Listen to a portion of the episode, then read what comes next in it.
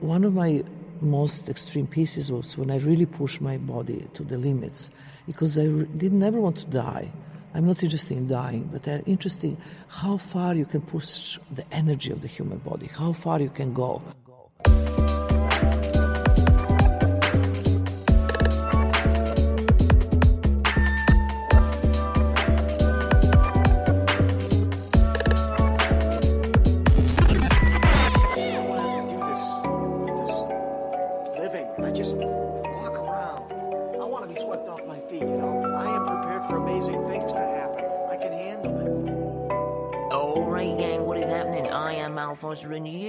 Listening to the latest episode of your third favourite above average but infinitely curious podcast, Dimed Out.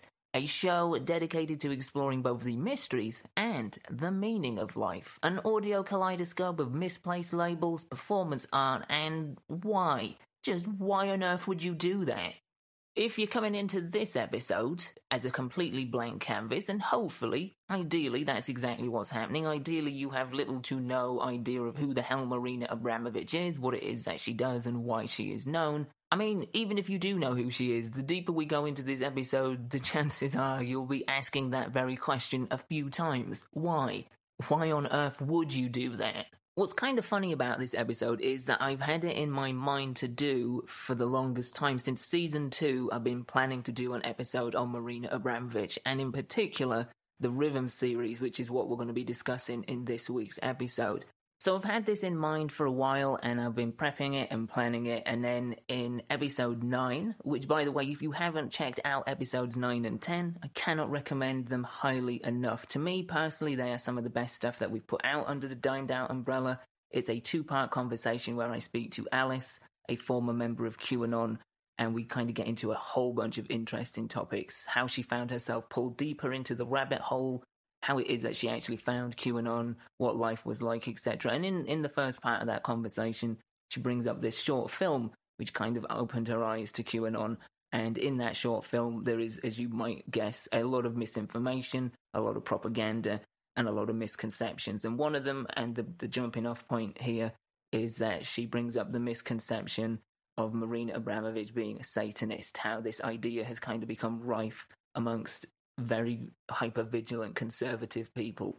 It's a misconception that's been around for some time, but last year really began to percolate a lot more due to the fact that InfoWars, yeah, that intellectual cesspool, they put out an article, you know, demonstrating and displaying the absolute definitive truth about the fact that Marina's a Satanist and is in a satanic cult and all that bollocks. I mean, look, the fact that we're talking about InfoWars pretty much tells you just exactly how valid and rife with integrity said article slash publication was. Look, I'm not going to get into this any further. I'm not going to spend any time debunking why this misconception is a misconception, why it's all a bunch of bollocks, why it's just just, uh, just more more finger pointing from hyper vigilant conservative pitchfork wielders and torchbearers that are just freaking out at the very idea of a sense, a semblance, a reflection of violence. You know, you know the type. You you know this story. It's been done to death. The song remains the same. Any piece of art that has anything that's remotely dark or violent or has a semblance or reflection of violence or darkness in it is just pointed at by these hyper vigilant conservatives as they draw unfounded, unresearched parallels and correlations between said art piece and hypothetical violent actions in real life. Yeah, I'm not going to get into that, but I will say this because it does sort of tie into what we're going to be talking about. There are elements in some of Marina's work, and a real emphasis on some because it's not representative of her entire oeuvre, it's not reflective of her entire body of work. But there are some elements, especially in the pieces that we're going to be looking at today, which are divisive. I mean, Marina Abramović as a person and as an artist has been divisive for years. But these pieces in particular do have divisive qualities to them. Yeah, look, full transparency. There is definitely an air of discomfort to the pieces we're going to be talking about here. There is definitely an edge of purposeful confrontation. And yeah, there is definitely an element of violence to a few of them. These pieces, to various degrees, go to extremes. And honestly, some of them, some of the ideas here that we're going to be looking at, are just pretty much unhinged. You know, some of these ideas are pretty much batshit insane. So, yeah, you've been warned. Some of them are really out there, to say the least. But despite all of this, I've never once looked at any of these pieces or anything else that Marina's done and thought, you know what, there's, there's a real darkness to this, there's a real malevolence to it. I've never once looked at any of her pieces, including these, and thought, yeah, that's some really sinister shit. That's some witchcraft right there. Could be because I have a working brain. Just saying. And on that very salty note, let's get into it. Let's talk about the Rhythm series from Marina Abramović. If you are coming into this as a completely blank canvas, you know, here's here's your chance to bail if this doesn't sound like it's going to be for you. But if you're feeling brave, if you're feeling curious, if you want to buy a ticket, then consider it purchased. Strap yourself in because we are going on a pretty wild and, in my eyes, deeply fascinating journey. Hopefully, you guys feel the same.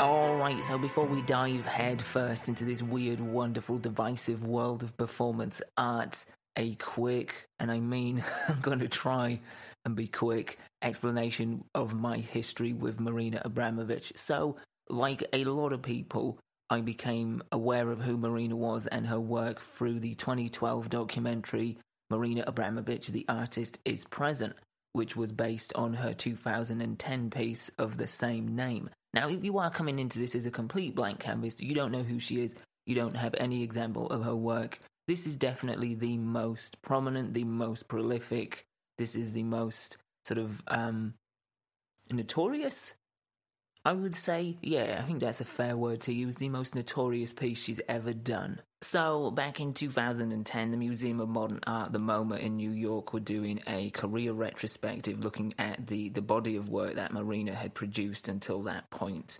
And to coincide with the idea of looking back, she wanted to do something very present. Pun, I guess. Not intended, but it works. So she devised the piece that the documentary covers, The Artist Is Present, which is kind of a literal title because basically what she was doing is sitting in a chair opposite another empty chair, which members of the public could come and occupy. And they could sit there for minutes, hours, or if they even wanted to, the entire day. They could even come back for multiple visits, just as long as they were prepared to wait in line. There was no talking, there was no physical contact, there was just non verbal communication, just Marina and whoever was sat opposite her just looking at each other and into each other, you know, just having that moment. And that alone itself just struck me so deep. Just the idea of having that moment because we move so fast all the time. We are in such a state of constant motion. I myself am very much guilty of this, and it's something that I'm trying, emphasis on the word trying, to sort of combat. But yeah, just the idea of just having that time and that silence and that moment to just be and to allow yourself to be completely vulnerable as well was just really striking to me. That and the level of conviction and commitment put into this piece, because this wasn't just a one off event, this wasn't just happening on one day. Marina sat and did this for like seven to eight hours a day, six days a week, for about roughly 90 days. That's how long the piece went on for. So, yeah, the level of conviction and the endurance, the physical, the mental, and the emotional endurance in that it just really hit me deep. So, having seen this, having discovered this, and seeing Marina, I was just really fascinated to dig deeper, to learn more about the person, the mind, the soul that would devise this piece in the first place, and also the mind, the person, the soul that could endure this from start to finish. So my curious mind it started twitching and I began to dig into the internet. I started watching interviews, I started watching videos. I got a copy of her memoir, Walk Through Walls, which we're going to be reading some extracts from in this episode, which by the way will sound like this. So yeah, keep an ear out for those. We're going to be using the extracts from the memoir to emphasize certain things and to give you a personal insight from Marina's perspective in regards the rhythm pieces that we're going to be discussing. Speaking of, let's get into it. I could talk for days about just all the various other fascinating chapters within this woman's life and career, but let's get into what it is we are here to talk about, and that is the Rhythm series. This is her first foray into performance art. And yeah, as I said, it is divisive, but it is also, for at least Marina, it is very transformative and transcendent. We're going to be looking at it chronologically, but the numbers don't line up that way. You see, it's not sequential. It's not like the first piece is rhythm one, the following one is rhythm two, etc. The numbers in the titles have some correspondence to the actual piece itself. Alright, so let's get into it. We're going to start with Rhythm 10, which took place in 1973, and it took place in Edinburgh, Scotland, over at Melville College. And to explain what Rhythm 10 is and to give you a little bit of insight from Marina's perspective, I'm going to be reading from the memoir for this section. Rhythm 10 was absolutely crazy. It was based on a drinking game played by Russian and Yugoslav peasants. You spread your fingers out on a wooden bar or table and stab down a sharp knife fast in the spaces between your fingers. Every time you miss and you cut yourself, you have to take another drink. The drunker you get, the more likely you are to stab yourself. Like Russian roulette, it is a game of bravery and foolishness and despair and darkness. The perfect Slavic game. My variation on the game involved not one, but ten knives, and sound, and a new idea, turning accidents into the plan for a piece of performance art. On the floor of the gymnasium of Melville College, one of the sites of the festival, I unrolled a big sheet of heavy white paper on this paper, I arranged 10 knives of various sizes and two tape recorders. Then, with a big crowd watching, I knelt down on the paper and turned on one of the tape recorders. I had been terrified beforehand, but the second I began, my fear evaporated. The space I occupied was safe. Rat tat tat tat tat. I stabbed the knife down between the fingers of my left hand as fast as I could. And of course, because I was going so fast, Every once in a while I would miss, just slightly, and nick myself. Each time I cut myself, I would groan with pain. The tape recorder would pick it up, and I would switch to the next knife. Pretty soon I had gone through all ten knives, and the white paper was stained very impressively with my blood. The crowd stared, dead silent, and a very strange feeling came over me. Something I had never dreamed of. It was as if electricity was running through my body, and the audience and I had become one a single organism. The sense of danger in the room had united the onlookers and me in that moment, the here and now, and nowhere else. The moment I had cut myself with the tenth knife, I switched the first tape recorder from record to playback, turned the second machine on, recording, and began all over again with knife number one. Only this time, as the first tape machine played back the sounds of the knife point thudding rhythmically and my groans of pain, I tried, quite deliberately, to nick myself in precise unison with my previous accidents. As it turned out, I was good at this.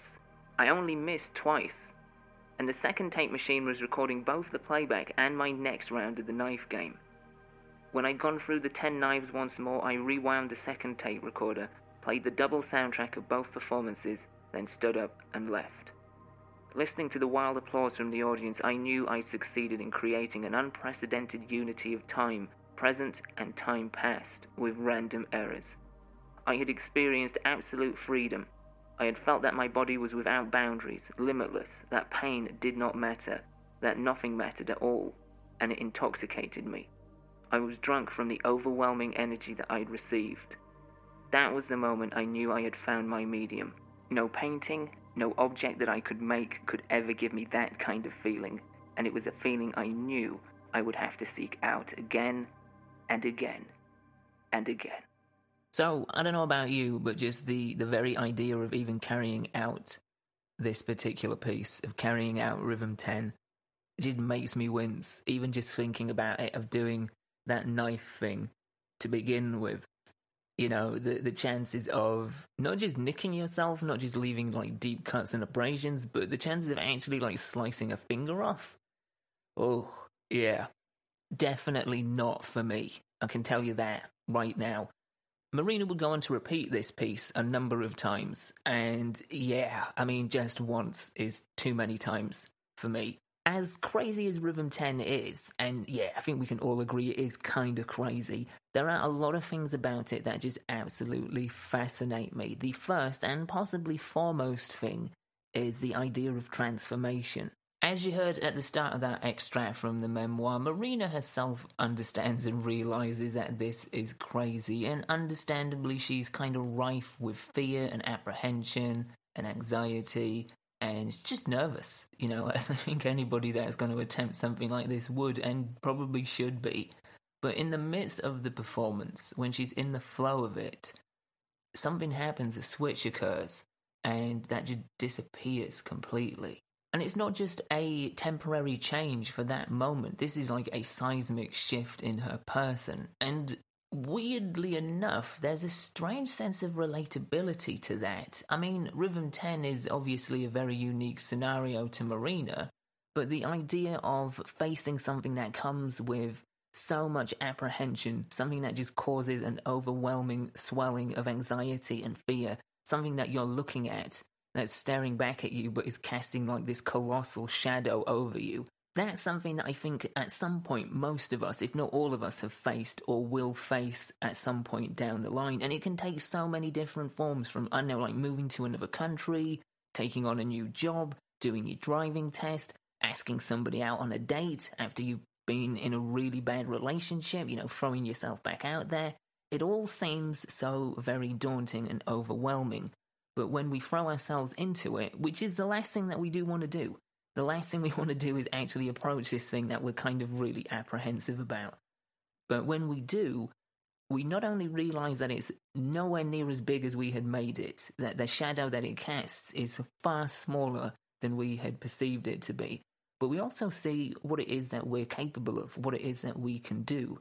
And I feel like this is a really good example. I mean, it's a bit of an extreme example, but it just shows you by Marina sort of just throwing herself off the cliff ledge She's not free falling, she's flying because now she's discovered that when she gets into the momentum of her performances, something takes over and she kind of transforms and she kicks into a, a sense of reserve and perseverance and endurance that she didn't know she had before. Now, I'm not suggesting by any means that you try and do the, the you try and replicate this, or you even try your hand no pun intended, at that old uh, Russian drinking game. Just yeah, you just best off not doing that.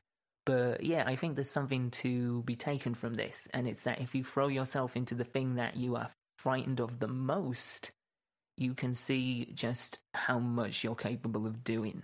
From an artistic standpoint, one of the things I find really fascinating that I really like about Rhythm 10 is the idea of replication and also using sound and replaying events. So having them replayed as you're currently trying to replicate them is, I mean, you could read a lot into that. I don't know exactly what her intentions were um, to a T, but you could definitely, and I mean, this is a thing, art in any form, any medium, any format is subjective, right? What I pull from that is the idea of trying to replicate the exact same thing as it's playing back is is kind of a, to me like a little bit of a meditation on the idea of how we get stuck in cycles and patterns, usually of destructive behavior, which this kind of is, to say the least. Alright, so from Rhythm 10 in 1973, we move on to 1974 to Rhythm 5. And this took place, I believe, do not quote me on this for certain, but I believe this took place in the Guggenheim Museum in New York. So, yeah, 1974, Rhythm 5, and once again, I'm going to be reading an extract from the memoir. The 5 in the title stood for a five pointed star. For two stars, really.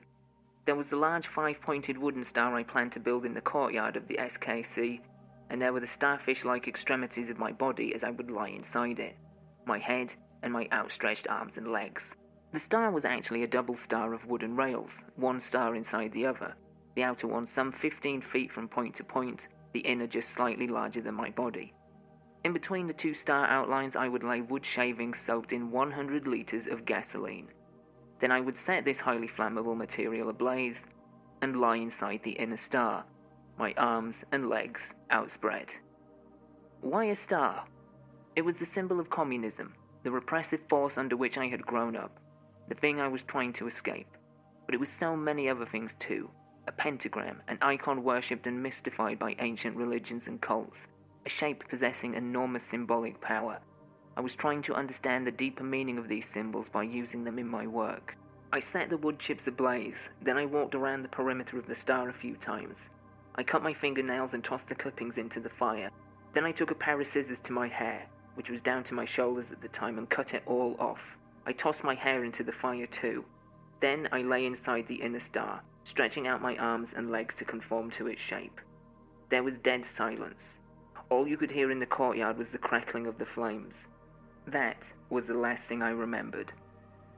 Once the fire touched my leg and I didn't react, the audience quickly realized I had lost consciousness. The flames had consumed all the oxygen around my head. Someone picked me up and carried me to safety, but instead of being a fiasco, the piece had become a strange kind of hit. It wasn't just my act of bravery and foolishness. The audience had been transfixed by the symbolic spectacle of the blazing star and the woman within.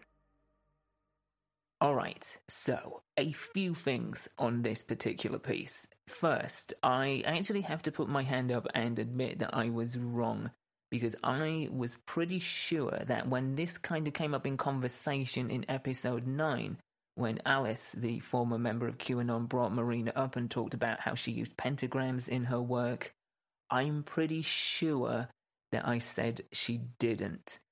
And as we've just heard there, although she didn't use it solely directly as a pentagram, she did use a five sided star, with the idea being that one of the things it represented was a pentagram.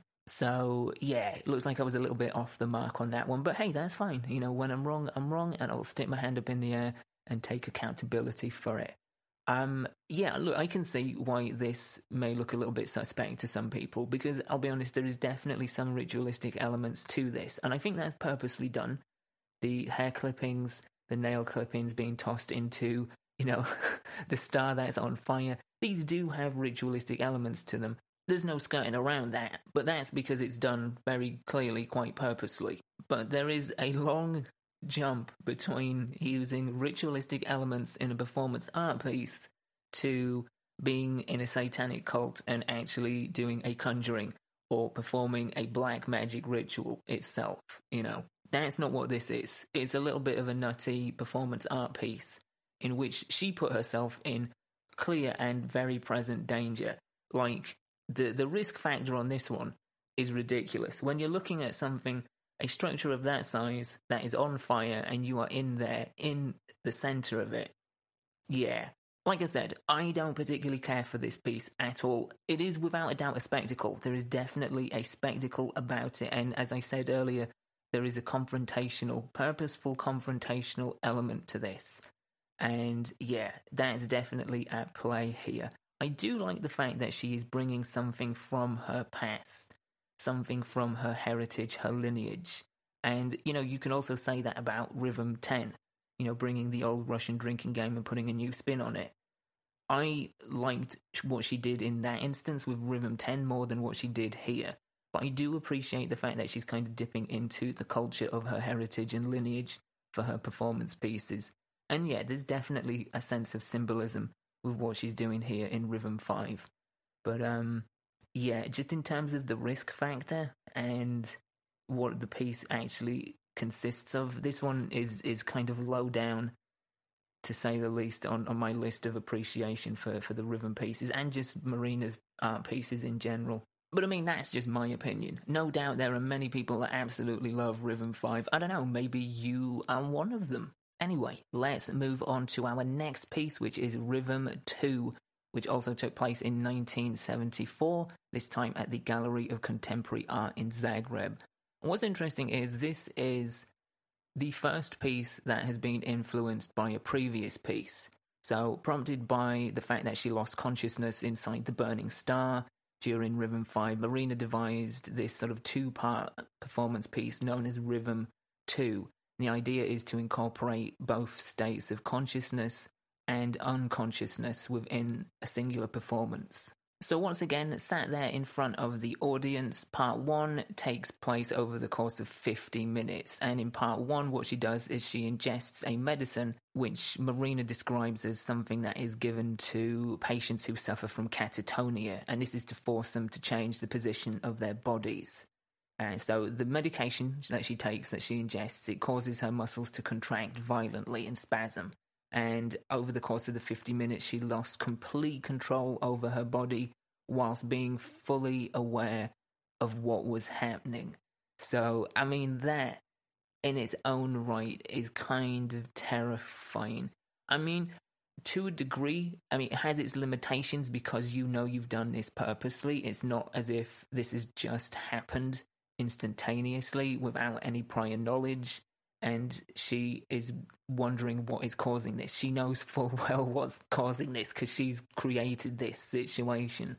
But still, regardless, to to not have any control over your body and just be fully aware of that and know that you have to endure this for so long. That's kind of got to be, uh, yeah, it's got to really twist your melon to say the least even though you are fully conscious of why it's happening. To give you a little bit of an insight, I have pulled a small extract from the memoir, which you're about to hear now. In a couple of minutes, my body was jerking around involuntarily, almost falling out of my chair. I was aware of what was happening to me, but there was nothing I could do to stop it. Alright, so that is part one. That is the conscious state part of this performance. Following that, there was a 10 minute break, and then after that, she took a second medication which was apparently something that was given to schizophrenic patients with violent behavior disorders to calm them down. So going from one extreme to the other. And once again, I'm going to give you just a little bit of insight from the memoir. This time, I went into a kind of passive trance, sitting there with a big smile on my face, aware of nothing. This pill took five hours to wear off. So there is obviously a, level of extremity to this piece, to say the least, especially in the second stage. You know, the, I mean, the first stage is kind of extreme to a degree, but it's like 50 minutes. The second stage being five hours, that's, that's taking it to a different level. That elevator's going up a few floors on that one when it comes to extremities. But I actually find this one really, really fascinating to sort of compare and contrast the two different states of consciousness and unconsciousness. And it would have been really interesting to see a live audience reaction to this. I mean, look, I don't know how long I'm going to stay for part two. I don't think I'm going to stick around for the full five hours. You know, um, I'm not the most patient person at the best of time, but to see such an extreme contrast between two very different altered states would be a number of things. I'll be honest, it is fascinating, but it would also kind of be disturbing as well. Um, for different reasons. Obviously, stage one, you're getting the more sort of manic, jerky actions. You're getting that sense of uncontrollable behavior and mannerisms and just bodily movement. And presumably, if you're close enough, you can see in Marina's eyes that she's fully aware of what's happening, but she can't do anything to stop it.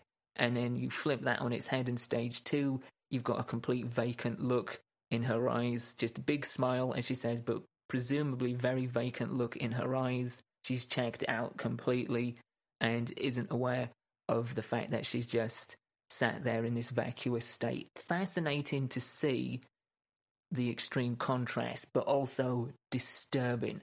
And as much as I do find this quite a fascinating piece, there is also a part of me which is questioning the ethics of doing this there is definitely an element of exploitation in this piece because even though it is Marina that is using her body as a vessel, as the canvas, as it were, for this particular piece, she is also roping in the audience as passive members of the performance and as sort of vessels of reaction.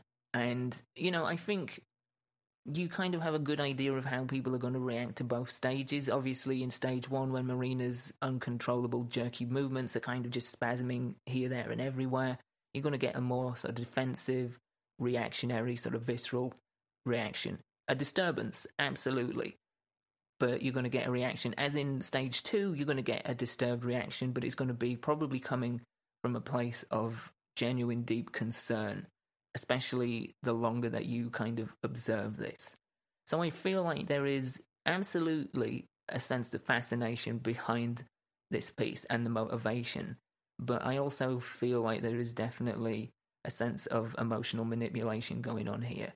And for that reason, I'm very much in two minds about it.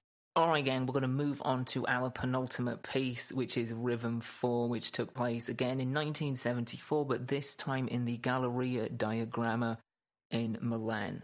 I think that's how you say it, but you know me and pronunciations. Alright, so for Rhythm 4, in this piece, the premise is this Marina kneels alone and naked in a room with a high power industrial fan. And you should know that this performance was recorded with Abramović alone in this small room, and it was being projected to the audience who were in the next room over. So they're kind of getting a live feed of what's happening next door. So she approaches the fan slowly, attempting to breathe in as much air as possible to push the limits of her lungs. And soon after, you know, understandably consuming that much air straight into her lungs, she loses consciousness. And once again, to give you just a little bit of insight from Marina's perspective, here is a little extract from the memoir regarding this particular piece. I had anticipated this. But as with Rhythm 2, the point of the piece had been to show the two different states the consciousness and the unconsciousness. The Milan Gallery staff, fearing for my well being, rushed in and rescued me. It wasn't needed, it wasn't intended, but it all became part of the piece. So again, there's a definite curiosity in exploring the the contrast between the two different states of consciousness and unconsciousness. I do quite like the core idea behind that and using that as a sort of arena to explore. But again, I have problems with this. In fact, I probably have more problems with Rhythm 4 than I did with Rhythm 2 for a couple of reasons. So, at least with Rhythm 2, the medication that she's taking, as I say, she's no doubt researched and she's taking an appropriate dose that isn't going to create any sort of long lasting effects or damage, just enough to create the effect that she wants for the piece.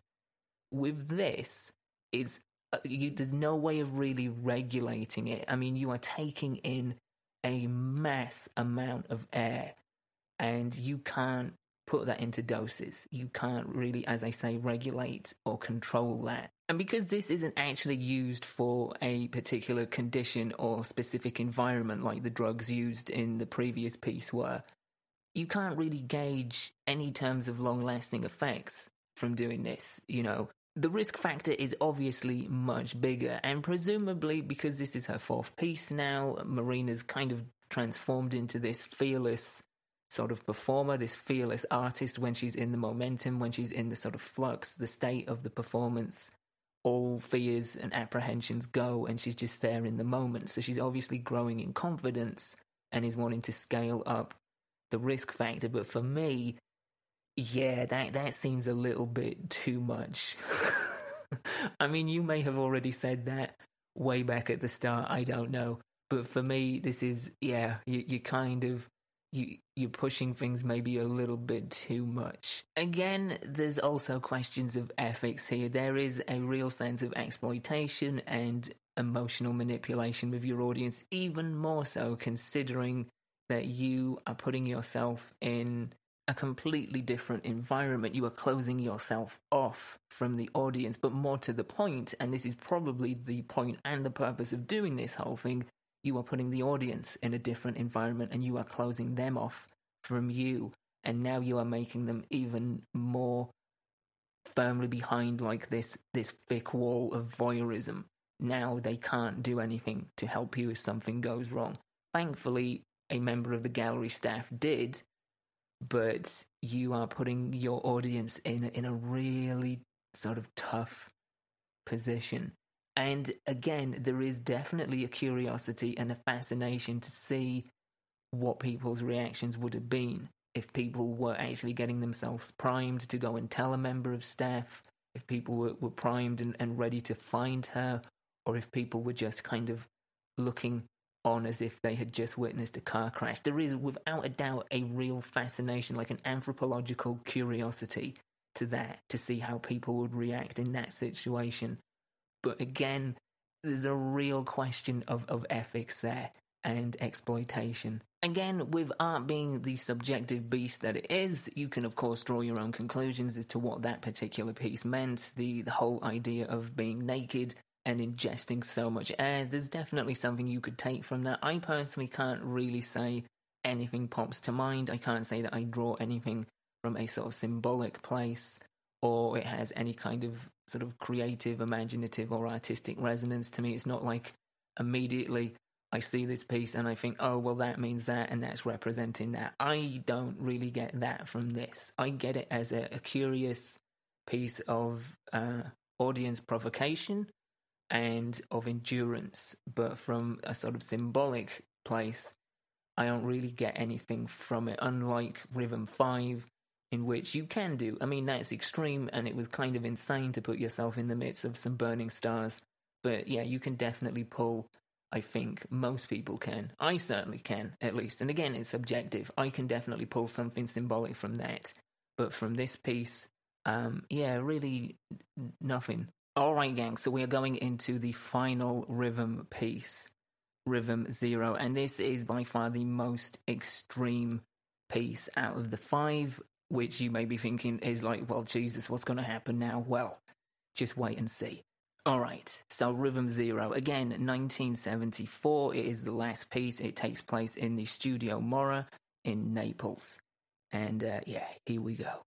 To test the limits of the relationship between performer and audience, Abramović developed one of her most challenging and best known performances. She assigned a passive role to herself with the public being the force that would act on her. Abramović placed on a table 72 objects that were allowed to be used in any way that the audience chose. A sign informed them that they held no responsibility for any of their actions. Some of the objects gave pleasure, whilst others could be wielded to inflict pain or to harm her. Among the objects were a rose, a feather, honey, a whip, olive oil, scissors, a scalpel, and a gun with a single bullet. For six hours, Marina allowed audience members to manipulate her body and actions without consequences. This tested how vulnerable and aggressive human subjects could be when actions had no social consequences. So, yeah, a six hour stint in which Marina takes on a completely passive role has a table full of objects. Some of them are very nice, some of them are just downright deadly and could have killed her. And for those six hours, she's at the complete mercy of whoever comes to view the piece. Like I said, absolutely fascinating, intriguing, like flipping the tables here. You know, no longer are the audience having their emotions sort of provoked and prodded and pulled out from them, like specific emotions pulled out from them by the performance itself. But now they have free reign to enter the performance, not as passive members, but active members. And whatever emotions they feel in that moment, whatever emotions they've been sort of percolating in the days before, wherever their headspace is at in that moment, wherever their headspace has been, that forms the basis of what happens next over the period of six hours. Which, I mean, six hours doing anything, six hours doing any kind of performance is a feat of endurance on its own. But six hours with that much liberty in the hands of people you don't know, oh my days. Like, that's a level of just trust and letting go that I can't even begin to comprehend. That's, I mean, is it brave? Is it stupid? Is it a mix of the two? Is it sheer insanity? I, I cannot say with this. I think it's maybe a little bit of each. I think there's a little part of each of those columns thrown into the mix here. Yeah, it is without a doubt the most striking and mind boggling, but just, yeah, deeply, deeply fascinating piece in the whole Rhythm series, without question. And if there was any piece in the Rhythm series that just demanded some insight from Marina's perspective, it's definitely this one. So yeah, let's dive into it. Let's take another extract from the memoir, and uh, yeah, let's let's dive inside Marina Abramović's mind for a minute. For the first three hours, not much happened. The audience was being shy with me. I just stood there staring into the distance, not looking at anything or anybody. Now and then, someone would hand me the rose, or drape the shawl over my shoulders, or kiss me. Then, slowly at first, and then quickly, things began to happen. It was very interesting, for the most part. The women in the gallery would tell the men what to do to me, rather than do it themselves. Although later on, when someone stuck a pin into me, one woman wiped the tears from my eyes. For the most part, these were just normal members of the Italian art establishment and their wives. Ultimately, I think the reason I wasn't raped was that the wives were there. As evening turned into late night, a certain air of sexuality arose in the room. This came not from me, but from the audience. We were in southern Italy, where the Catholic Church was so powerful, and there was this strong Madonna slash whore dichotomy in attitude towards women. After three hours, one man cut my shirt apart with the scissors and took it off. People manipulated me into various poses. If they turned my head down, I kept it down. If they turned it up, I kept it that way. I was a puppet, entirely passive. Bare breasted, I stood there, and someone put the bowler hat on my head. With the lipstick, someone else wrote, I am free on the mirror, and stuck it in my hand. Someone else took the lipstick and wrote end across my forehead. A guy took Polaroids of me and stuck them in my hand like playing cards. Things got more intense. A couple of people picked me up and carried me around. They put me on the table, spread my legs, stuck the knife in the table close to my crotch. Someone stuck pins into me. Someone else slowly poured a glass of water over my head. Someone cut my neck with the knife and sucked the blood. I still have the scar. There was one man, a very small man, who just stood very close to me, breathing heavily. This man scared me. After a while, he put the bullet in the pistol and put the pistol in my right hand. He moved the pistol toward my neck and touched the trigger. There was a murmur in the crowd, and someone grabbed him. A scuffle broke out. Some of the audience obviously wanted to protect me. Others wanted the performance to continue. This being southern Italy, voices were raised, tempers were flared. The little man was hustled out of the gallery and the piece continued. In fact, the audience became more and more active, as if in a trance. And then, at 2 a.m., the gallerist came and told me that the six hours were up. I stopped staring and looked directly at the audience. The performance is over, the gallerist said. Thank you. I looked like hell. I was half naked and bleeding. My hair was wet. And a strange thing happened at this moment. The people who were still there suddenly became afraid of me. As I walked towards them, they ran out of the gallery. The gallerist drove me back to my hotel, and I went to my room alone, feeling more alone than I'd felt for a long time. I was exhausted, but my mind wouldn't stop buzzing, replaying scenes from the wild evening. The pain that had been absent when I received the pin pricks, and the cut to my neck now throbbed. The fear of that little man wouldn't leave me. Eventually, I fell into a kind of half sleep. In the morning, I looked in the mirror, and a whole clump of my hair had turned grey. The next day, the gallery received dozens of phone calls from people who had participated in the show. They were terribly sorry. They said they didn't really understand what had happened while they were there. They didn't know what had come over them. What had happened while they were there, quite simply, was performance. And the essence of performance is that the audience and the performer make the piece together. I wanted to test the limits of how far the public would go if I didn't do anything at all. This was a brand new concept to the people who came to Studio Morra that night, and it was perfectly natural that those who attended felt worked up about it, both during the performance and afterwards.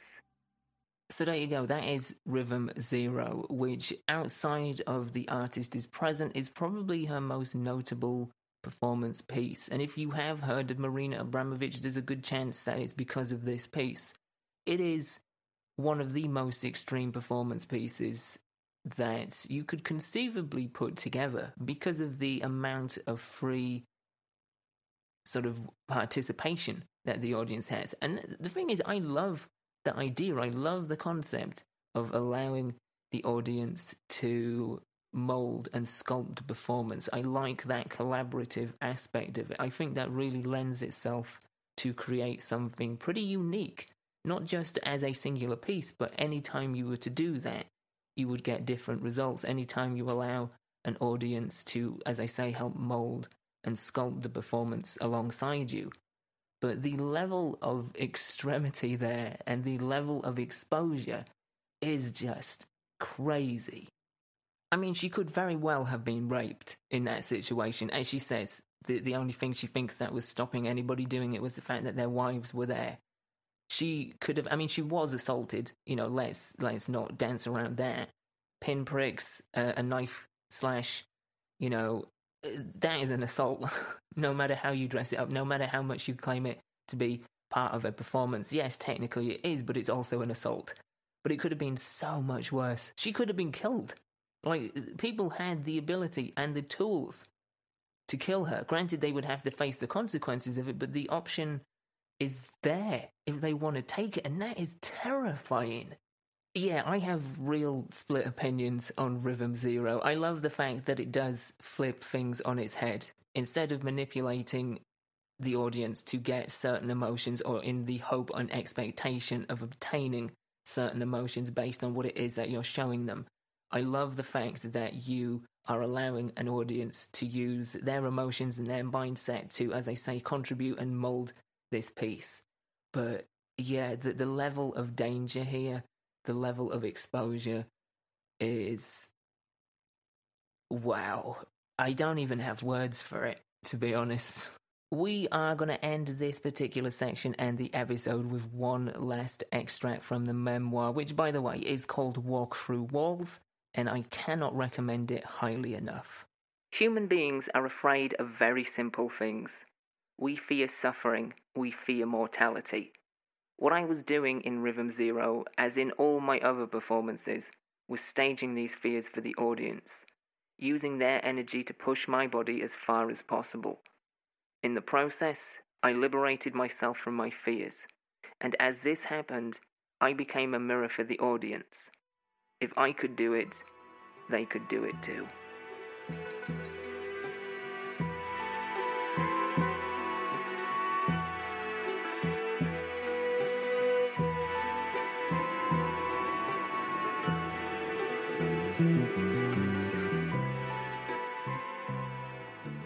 Alright, gang, so there you go. That is our look at Marina Abramović and her rhythm pieces from 1973 to 1974. What did you think of those? What did you make of that?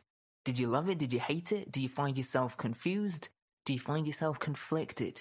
What is your interpretation? What is your opinion on the things we've discussed? I would love to know, especially if you came into this episode as a blank canvas and all of this has been new to you. Yeah, I'd love to know your thoughts and feelings on these. Get in touch. You can find me on Twitter and Instagram at I am Mel Foster. Really, genuinely would love to know what you thought about these. Or likewise, if you are already familiar with, if you're a fan, and you know of something kind of related to this, it doesn't have to necessarily be performance art, but it could be dealing with some of the same concepts, some of the same themes, some of the same ideas. If there's something that you think that I would like based off of this that you think would make for a good episode, then I am all ears for your suggestions and recommendations. Next week's episode is going to be a guest week episode, and our guest next week is Rick from 5011 Media. Now, Rick, kind of like Marina, has lived a hell of a life, to say the least. And next week, we're going to be having a conversation about just a few aspects of his life. We're going to be looking at his time in the military, his time working as an EMT, the accident which made him have to stop being an EMT, which kind of forced his hand to take early retirement. But the main crux of next week's episode, the main crux of our conversation with Rick, is going to revolve around the ketamine infusion therapy he's been receiving to treat his PTSD, what that has done for him, how that's changed his life, what it is in the first place. If you've never heard of it before, then next week we'll clear that up and it will clear up just exactly how effective that form of therapy is, not only in terms of his personal and emotional well being, but how it has really become this creative catalyst for Rick and how he has really kind of just dived into artwork and how that is opening up doors left, right, and center for him. So, yeah, next week is going to be a really interesting conversation. It's going to be a little bit all over the place because there's a lot to cover, but it's definitely a conversation you do not want to miss. But that is next week. As for this week, well, we're pretty much done.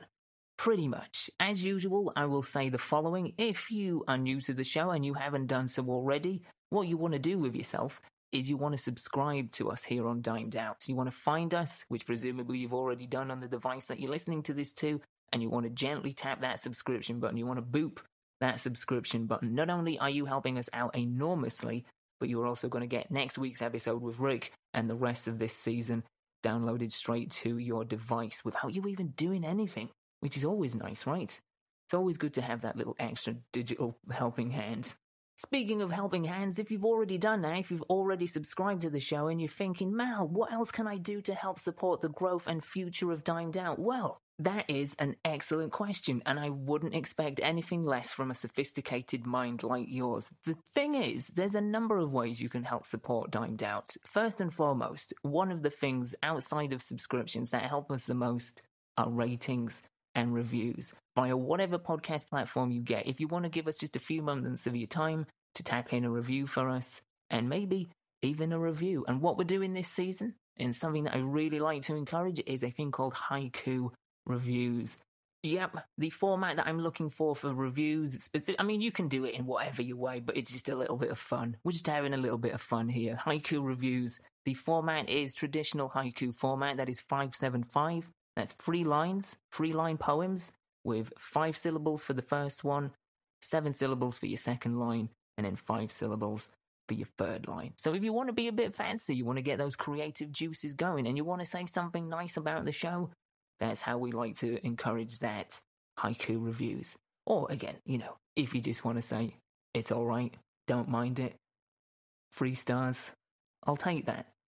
Although, to be fair, you could probably put a little bit more effort in and we both know that.